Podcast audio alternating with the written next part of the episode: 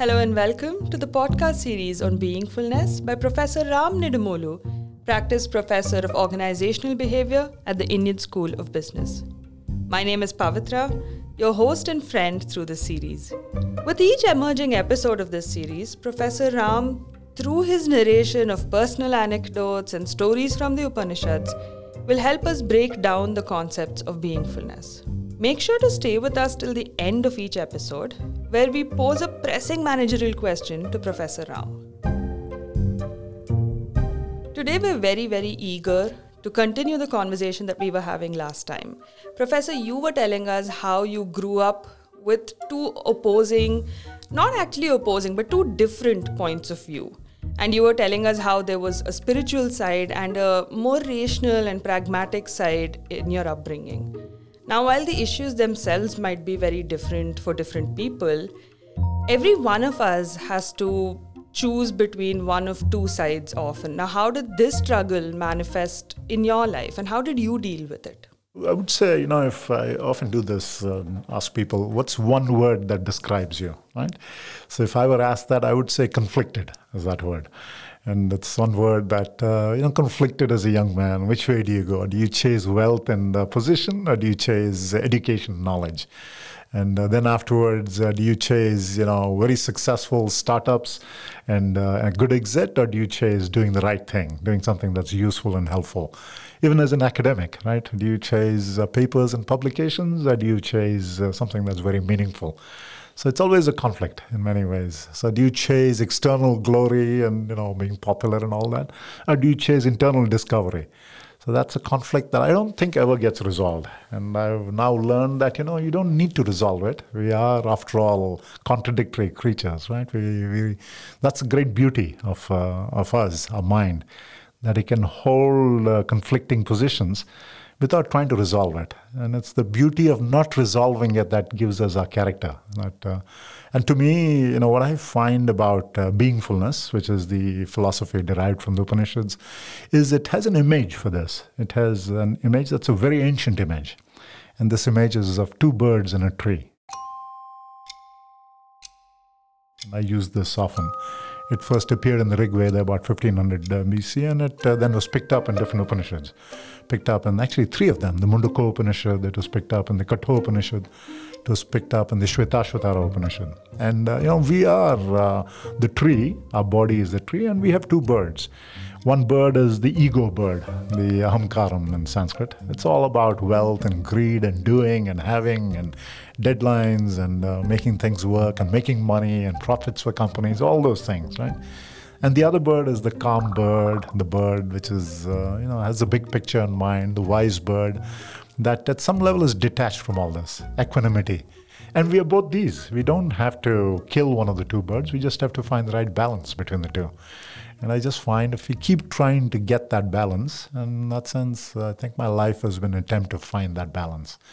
Because it's never fully there, it's always unbalanced. But uh, the act of trying to find the balance is the wonderful thing. What a wonderful symbolism of two birds in a tree. What's been very reassuring to hear for a person that's a little younger than you is that we don't really have to choose one over the other, but finding balance between two can also be very, very um, fulfilling. So I think this makes a lot of sense um, philosophically, theoretically, but I still don't know how we can apply this to conflicts that we face on a daily basis. So, could you give us a few examples of this? Yeah, let me give you some. And I mean, this might uh, relate to people who are, let's say, in their 20s, right? People in their 20s. I mean, there are many of them. By the way, it helps to um, do journaling. Journaling, really, writing in journals, which I've been doing for, I guess, 30, 40 years, and to identify these conflicts. Let me identify some conflicts that come up when, when you're young. So you're in the dorms. One key conflict that always comes up is whether to be popular, to be in the group that you know the clique that is popular do the things that others aspire for right uh, the kind of appearance to appear to be successful appear to be the in group and so on or uh, do something that is closer to you. It may be that you're someone who's more quiet by nature perhaps even lonely by nature prefer solitude perhaps your books or whatever it is that, uh, that being in that in clique is not for you. And I think that's a click. That's a conflict many people face all the time. Is the conflict of uh, the appearing successful person versus the one who's quietly, perhaps, doing his or her own thing. Right? You'll find that always. That repeats itself in, in colleges. It repeats itself at work. It, it repeats itself uh, in your profession and so on. I don't think it ever gets resolved. I think you just come to accept it. You reconcile with it. Right? And uh, a similar kind of conflict, which I think is rooted in that same thing the appearing self versus the real self, is what do you seek? Do you seek big positions and titles when someone makes a lot of money, someone is successful as the CEO of a large company? Those are things that many people uh, seek. You know, we, especially in management, are geared to seek those kinds of things, the kinds of outer success, material success. And is that where we peg our, uh, again, not to deny it, but that's another conflict. Do you want that kind of uh, uh, external um, motivators of success? Or do you want something that's perhaps no, not so outcome oriented? That may be to your knowledge, your own pursuing your purpose, identifying purpose, pursuing it, perhaps away from the limelight, may not be recognized by others, may not be at all uh, popular, famous. That's a constant uh, conflict. Do you go for what uh, something inside you truly cares for, or do you go for these outer markers of success? And uh, so, yes, I would say these two are the. Okay, and how would you make a choice in this situation? Let's take the second one, right? Because we all, uh, that's how we, we start in an MBA program often. And in the MBA program, we hear about these great uh, heroes, CEOs of companies who saved companies. You know, Steve Jobs, uh, Jack Welch, uh, in India, Narayan Murthy, and Ratan Tata, and so on. These great heroes of corporations, and uh, who ran big companies, made a lot of money, achieved a lot of success for their firms, great shareholder value, and so on. So that that's where we begin to think of them as role models that our success is in terms of uh, how big a company we ran, how much uh, that kind of impact we had. So that gets, but you know, not all of us are cut out for it. Only a few of us will achieve it, uh, very small. So what happens to all the others? So for me, that has been, a, you know, when I was doing my MBA and, uh, and then afterwards doing my PhD. So in academia, as a professor, similar things. Do you want to be that well-known chaired professor who has done this, achieved a lot, or do you want to pursue something else that's telling you this matters more? So that was my big dilemma after I graduated in uh, 1991 with my PhD. From 91 till 1998, I was a professor, assistant professor at the University of Arizona. And uh, you know, on one hand, uh, you, your marker of success is where you publish, top journals, you're teaching. On the other hand, I was thinking, is this really what I want to do? Is this my marker of success, or should I pursue this inner, this realization that was developing in me? But that's not going to translate to research and so on. It will not translate to papers. I was also interested in entrepreneurship. So it was a big issue for me. It took me seven, eight years to resolve that. It was just a lot of agony. Should I stay in academia? Should I leave? And I eventually left in uh, 1999 and had uh, young children at that time. I had a daughter who was just, uh, how old was she? Five years old. I had a son only three years old, and it was almost being on the streets at that time. So I ended up uh, leaving just before when I was assured of tenure, but I just felt it would be handcuffs. If I did that, I would never leave again. Very few people leave after they get tenure because it's too certain and, in that sense, comfortable a job. So I left just before that and uh, plunged into the world of startups, and immediately the market crashed. My timing was perfect or imperfect. There was the dot com collapse in 1999. So, yes, yeah, so this immediately presented itself. Did I make a big mistake? Did I screw up? You know, I left a comfortable career for the big risks of uh, entrepreneurship. Was it a huge mistake? And yeah, so I think um, I got a lot of comfort, not complete comfort, but a lot of comfort from just knowing at least I was pursuing something deep in me, this call, and it would uh, guide me through at some level. And I would often turn to the Upanishads, to the Bhagavad Gita, and so on. I even named my company Gandiva. Gandiva is the great bow of Arjuna. And uh, so it represented that conflict I had. And uh, so, yeah, so, you know, it was agony, difficult, but uh, in the end, as I've learned slowly, slowly in the 20 years that have taken place, that things work out. They do work out. We have a lot of anxiety. because the other path is much easier. The path where there's a clear ladder is laid out for you. It is a very clear path. You know what needs to be done to get promoted. But this other path is a complete off ramp. You're in a forest, no real trails. You have to. So it's definitely a very uh, uncertain path. But in the end, it works out. I think if you just. Uh, because you're redefining success your way. So for me, that has been the challenge, redefining success. And so over the course of my entrepreneurship and then the other work I did, consulting and so on, I've said, okay, you know, I really care about this concept of being and expressing it. And I have uh, a belief that I can uh, do it, write about it, and so on. And I just stay with it. Just stay with it through all the doubts and the uncertainties. Just stick to it. It'll get better and better. And over time, over 20 years, it's slowly become better. You see more and more light and so on. So, yeah, so I think, uh, but it's a constant challenge. It's, it never goes away. It, uh, it only gets uh, addressed by constantly reverting back to your purpose, what matters to you, and to most especially listening to your inner voice. I want to just emphasize that, that there is something in you that tells you, that guides you. Paying attention to it, I think uh, developing that makes a big difference. No, that was very helpful. I think to learn about finding balance and also what's most reassuring for a young person like me is that we don't always have to make a choice between two sides, but finding balance itself can be very, very important. So, this was very, very helpful to hear. Given the relatability and the applicability of the concepts of beingfulness in all of our lives and work, we brought Professor back into the studio and posed to him some questions that we've been receiving from alumni of his courses and also listeners of this podcast. So here is this week's question. Okay, Professor. So I think your narration of the two birds in a tree uh, brings to mind a question that we recently received from uh, one of the alumnus of your courses.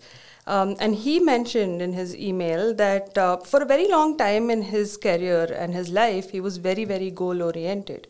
But as he grew and evolved in his career, he realized that he became a more go with the flow in the moment. Um, but he's finding it harder to make sense of this and to find an anchor in all of this. So, how would you explain this? Yeah, yeah, this is a question that comes up often, Pavitra.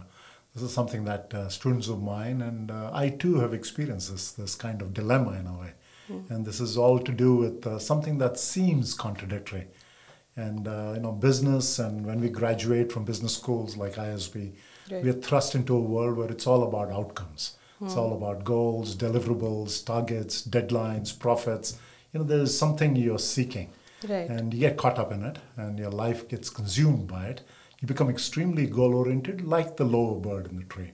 The mm. lower bird is all about that seeking fruit, not being satisfied with the fruit, the next bigger fruit, the next juicier fruit, the next branch of the tree. It's an endless procession of uh, things that don't satisfy you. But they're there, they're needed. Mm. And at the same time, uh, the higher bird, the bird of being, is about being in the moment. It's beyond time at some level, going beyond time. And there is a kind of satisfaction, there's a joy that comes with that, mm. not being constrained by deadlines and so on. But uh, so this uh, student who was asking about it, uh, but yet there's something missing in it. Mm. It seems as if you're not doing something, it seems as if you're not achieving. And uh, the two birds analogy, which is the foundation to beingfulness, is really not to think in terms of either or. Mm. Those are false choices. They're often called Hobbesian choices. They're you know stated in a way that they force you to choose. But you have to go down to the assumptions and realize that really you don't need to choose at all, hmm. that they are and. You can do both. And how do you do both is the question. So they're only seeming contradictions. In reality, you can reconcile them. And how do you reconcile them? There are many approaches for it. One, try to look for the underlying synergies between mm. them. So when you're goal oriented, yes, uh, you know, uh, look for the kinds of goals that are attractive to you when you're in the moment or when you're not goal oriented, when you're pursuing something that just seems to flow, then what is it uh, about it at a core level that is similar to when you're chasing a goal? Is it the creative process that you love? And often creative processes need both. They mm. need you to explore and they need you to exploit. Explore means in the moment without being driven by any goals. Exploit means you have to get it done quickly. Right. And true creativity is a combination of both. You need both uh, exploration and exploitation. You need to have that kind of reflection, enjoying, thinking, lateral thinking, and so on. But you also need deadlines. The deadlines are there for a reason. In fact, there's research that suggests that in the absence of deadlines, you become less creative. So you Okay. need that. And Right. uh, so right, to keep that in your mind, that uh, the lower bird is there for a reason. It allows you to make it tangible, possible, make it something that's viable. Whereas the higher bird is the great creative, exploring kind of bird. So that's one. Recognize that this doesn't have to be a contradiction. You can. The second one is uh, what's called integrative complexity. That our own mind needs to be able to use and store seemingly opposite thoughts. We don't have to think black and white. We need to be able to store and keep in our mind and actively play with points of view that might seem contradictory. So, in that sense, being able to entertain a wide variety of points of view and to be able to see aspects. And that's a very important uh, leadership capability, Okay. integrative complexity. You're differentiating by knowing the differences between points of view, but yet you can uh, tie them together in your mind. When you develop that kind of integrative thinking, then these don't look like contradictions anymore. You're willing to be both. When the moment demands you to be in the moment, absolutely. When the moment demands that you be very goal oriented, you switch quickly. So to see them as uh, just ways of being that you can switch back and forth between and not uh, think of them as opposite. That's the second one. A third one, there are many such, but let me just give a third one. Often we are torn by this tension. We sort of think, uh, you know, I just it, it eats uh, eats into you, and uh, you consume by it, and you feel that uh, there's something inherently wrong and conflicting with it. The key there is to not to fight it. And this is a therapy lesson. At some level, accept it. Accept that you are a contradictory creature in that sense. Accept there are forces in you that uh, pull you in different directions. The more you resist those forces, the more powerful they become. Right. And then when you begin at level, say, "This is who I am." You know, I chase deadlines. I get exhausted. I then really relish it. The deadlines then become less threatening as you let them, you know, at some level become part of you. Then uh, you are uh, you're freed from them by accepting them. You're no longer seeing them as something to really fight against and to create that internal stress and so on. So a degree of self-acceptance comes in, and when Okay. that happens, you're less consumed by them. You're less addicted to them. You can now be anchored in the higher bird. You can see them from a distance, and you can tell yourself, "Yes, uh, I'm a person who gets caught up in deadlines and accept that." That acceptance then makes you less caught up in deadlines the next time. So these are some ways in which what seems uh, really contradictions Right. is reconciled, and uh, this is also called paradoxical thinking. Great. Thank you so much for this, Professor. Okay, great. With that, we come to the end of the third episode of the podcast series.